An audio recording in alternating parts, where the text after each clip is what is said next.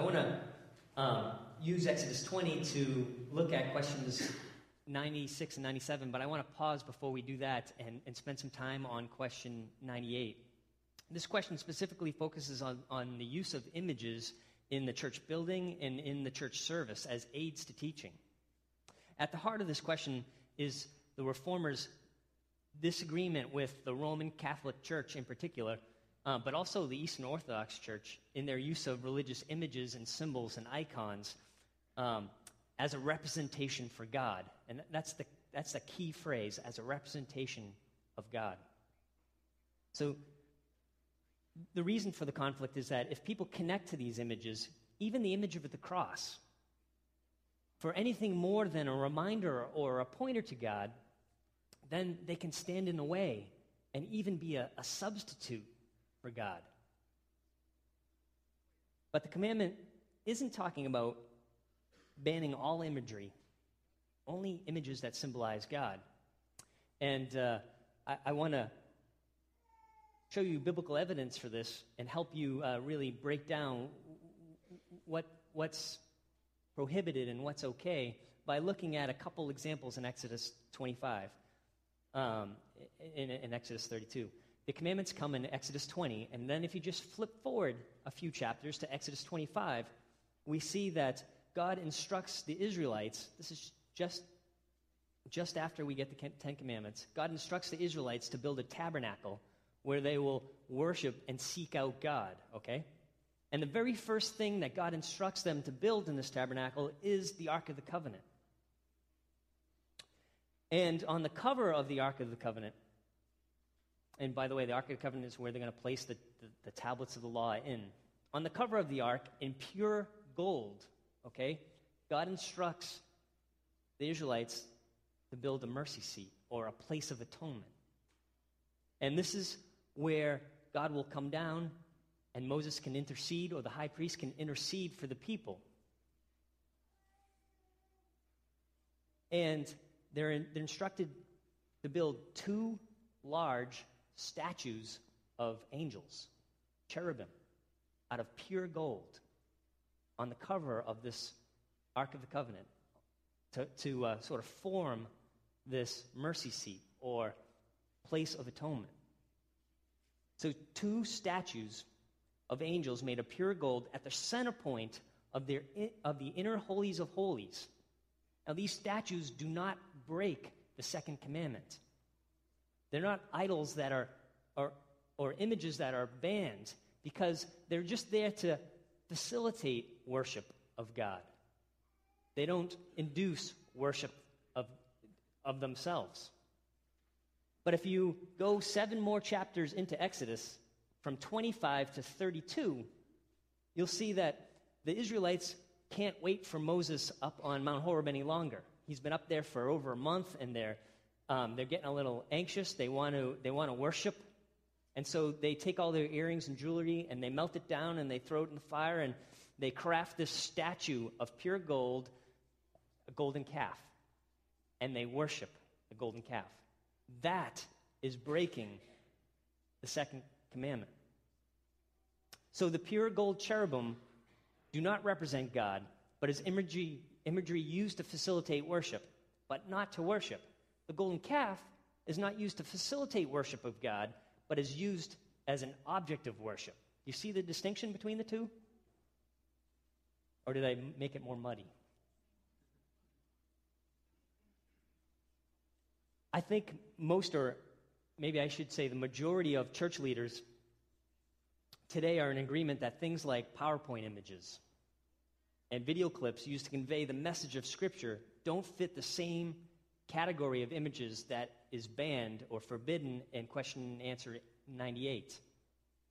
These are not images that represent God, but images that are designed to help us understand and hear God's word better.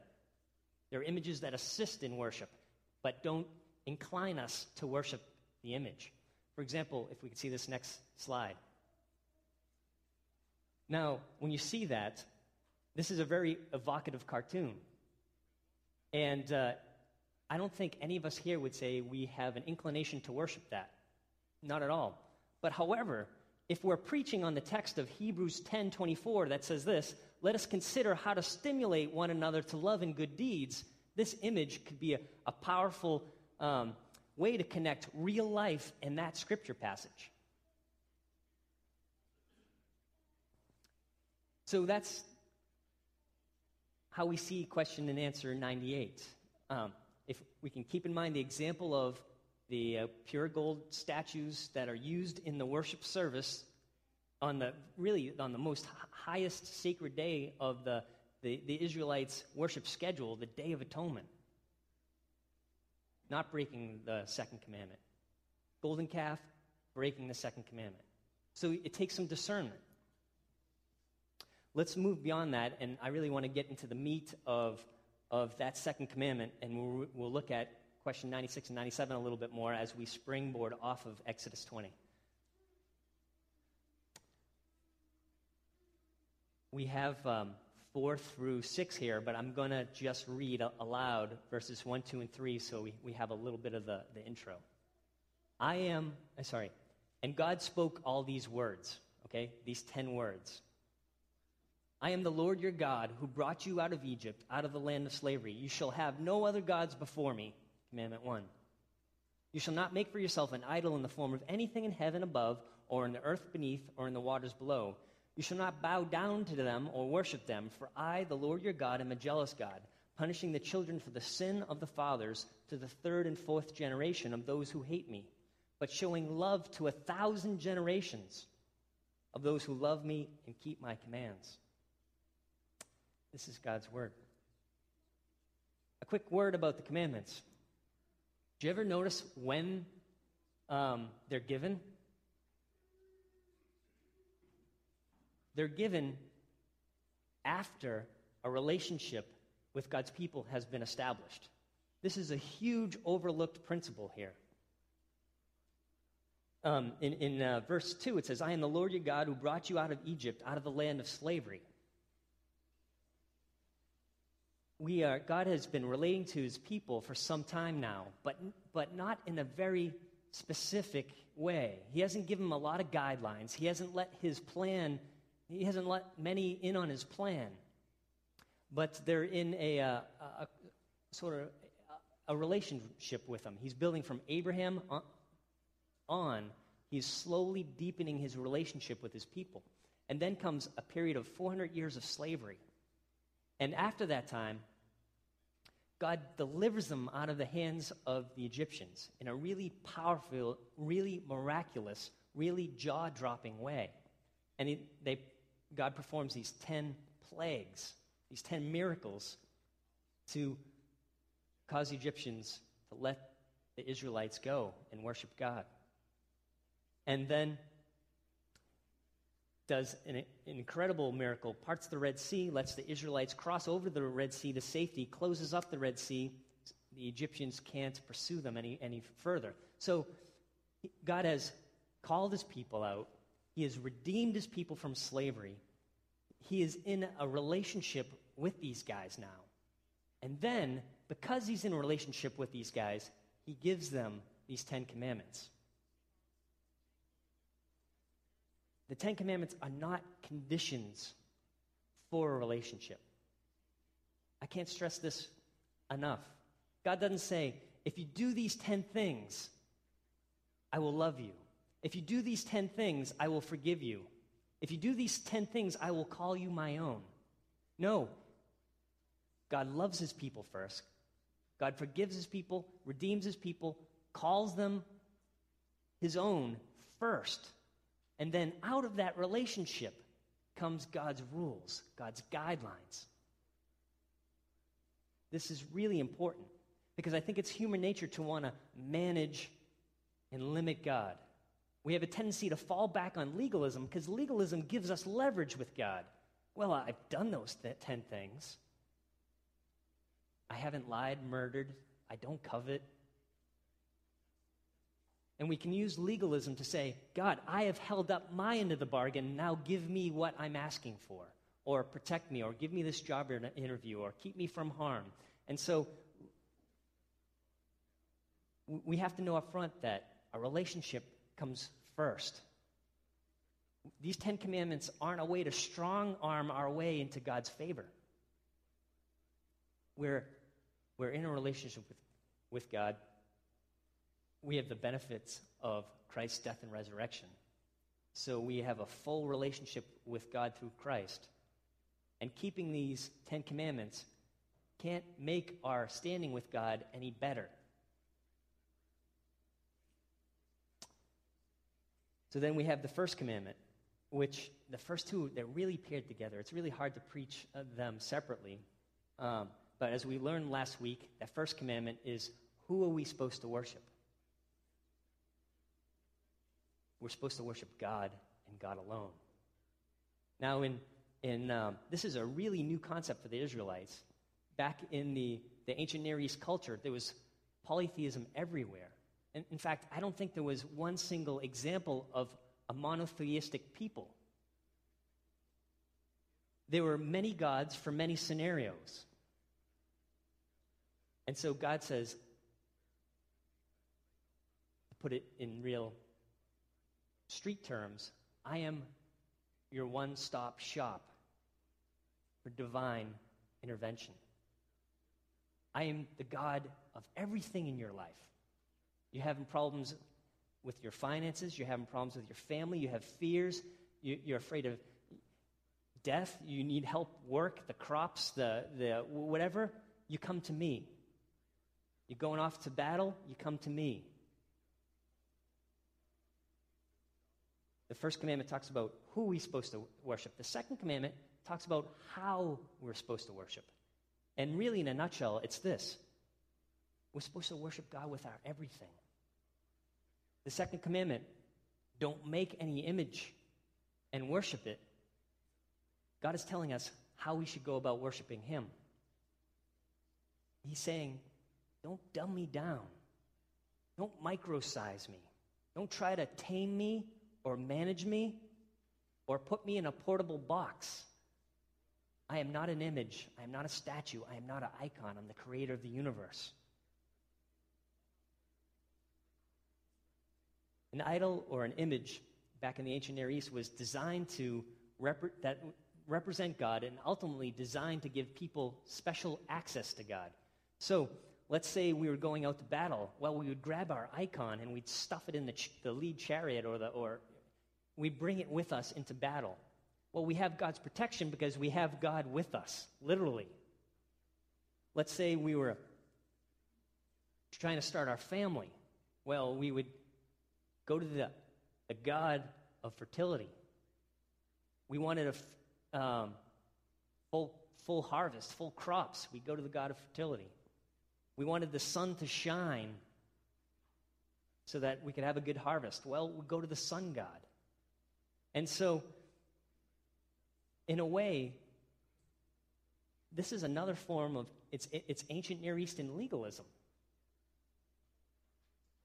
We want to be able to get in touch with God. We want to be able to get God's favor. We want to be able to get God to help us, to support us. So it's human nature to, to create these things to create these idols.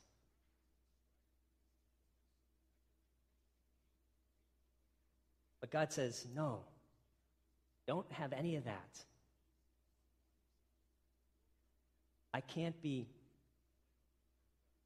minimized. You can't just take me out like a genie in the bottle and rub the lamp. I am the God of everything, everywhere and you worship me on my terms, not on your terms. You don't just pull me out when you need me. I'm not the Hail Mary SOS. You follow me. I'm your God, you are my people.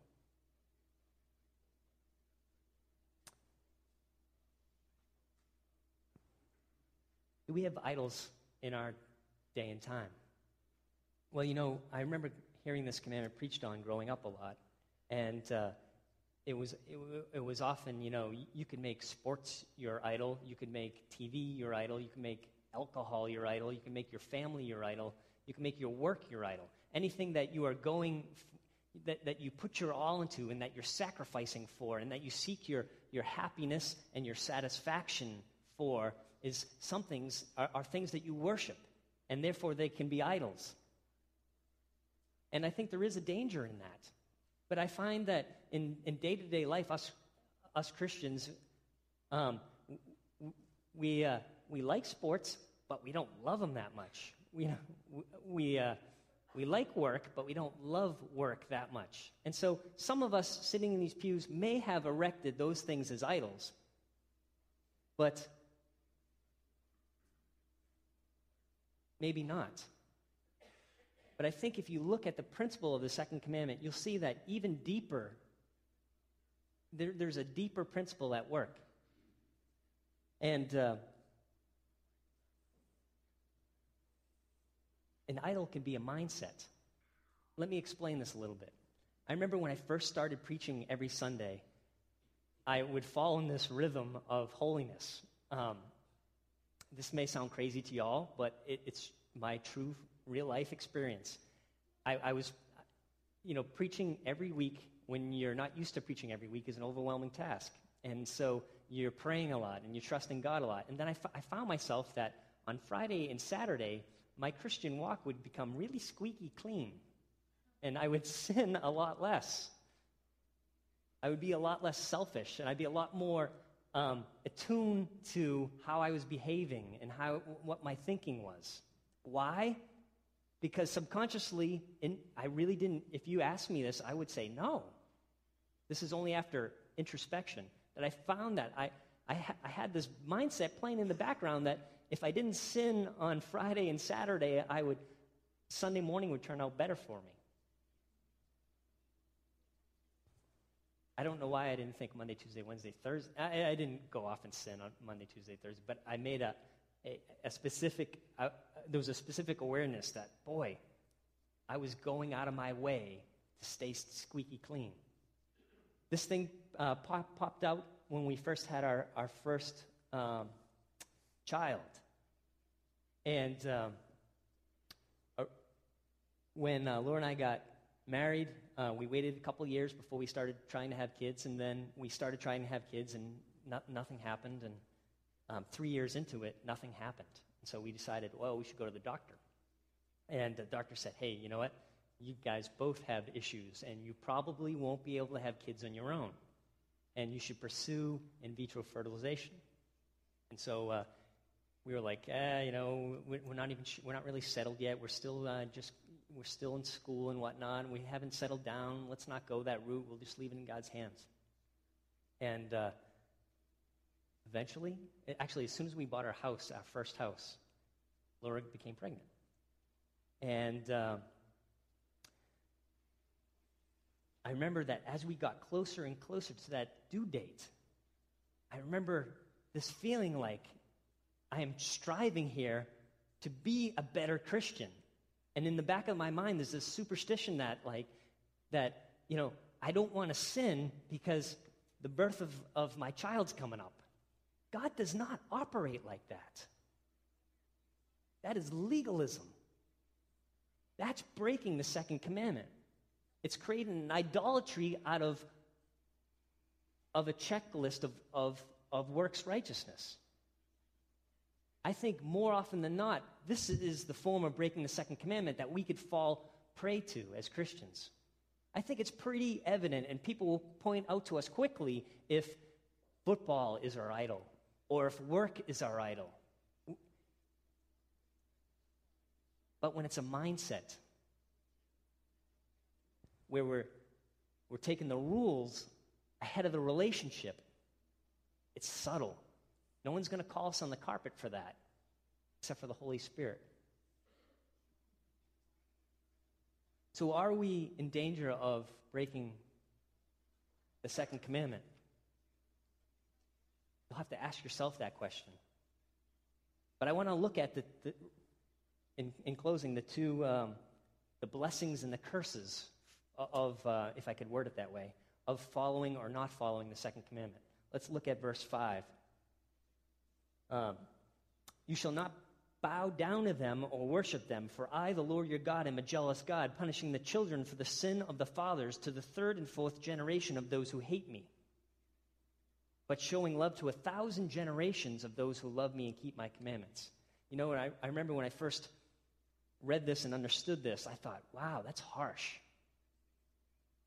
So you mean if my dad breaks the commandment, that me and my child and possibly my grandchild is going to have to, to pay the punishment for, bear the, the burden of his, their sin.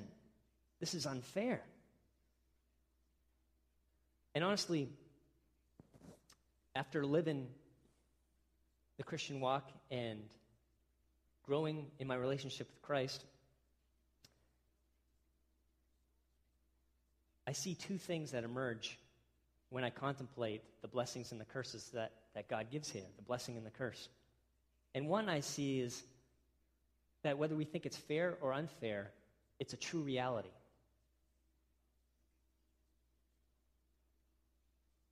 I just heard the other day a story about a wo- young woman who was really struggling to separate herself from her, her past and present. Her, and it's really a, a, a family tree of, of curse. Her, her mom and dad were, uh, her mother was abused. Now her mother is an abuser, and she's abused. And she has to figure out how is she going to break that cycle. I look at my own family tree. I remember when Laura and I were married, we had to do a genogram. A genogram is a family tree, but then you have to connect um, all the negative stuff, like alcoholism or depression or, you know, uh, um, I don't want to air out all my uh, family dirty laundry, but being from a, a, stereotypical Irish family, there was some, some uh, I could trace down that in my family tree there were bridge burners where relationships would become in conflict, bridges would be burnt and never repaired. And it was passing down the family line. So we had this we had these disconnected relatives that we never talked to because, you know, three generations ago, so and so got mad at so and so and they burnt the bridge. That's a, a good example of the generational curse. We saw alcoholism too, very good, typical Irish Catholic, uh, you know, a good uh, Irish trait there. Alcoholism just wreaking havoc on my family tree. When Laura and I got married, we said, we are reversing these curses. We're, we're claiming the power that we have through Christ's death and resurrection, and we will not continue the bridge burning. We will not continue the alcoholism. We will not continue. There was this dominating um, submission thing going on in, in uh, Laura's line. We will not continue that. So, the one side I see this reality at work, this blessing and curse reality at work for sure. But the other thing is it's reversible. And we have the benefit of Christ's sacrifice for our sins, where he pays the penalty for our sins and stops the generational sin cascade.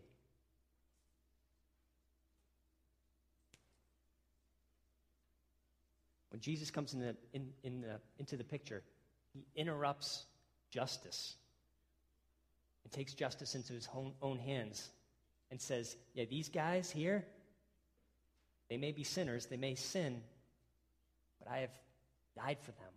I have paid for their sins. And then you look at the unbalanced, the, the, the unbalance of the blessings and the curses. God says,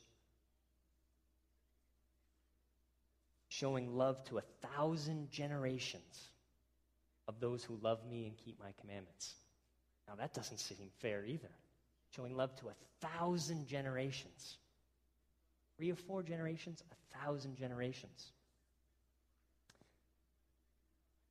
The second commandment it doesn't give us an outdated command by an angry God.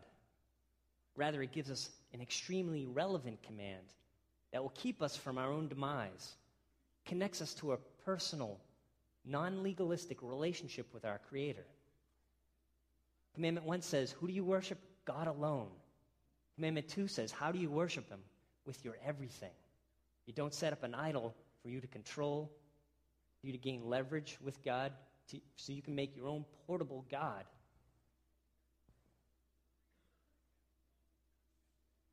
That's why Jesus sums up the law this way Who do you love?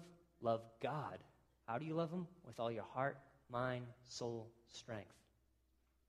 If we do that, God promises His love to a thousand generations. Have you broken the Ten Commandments? I mean, the, the second commandment.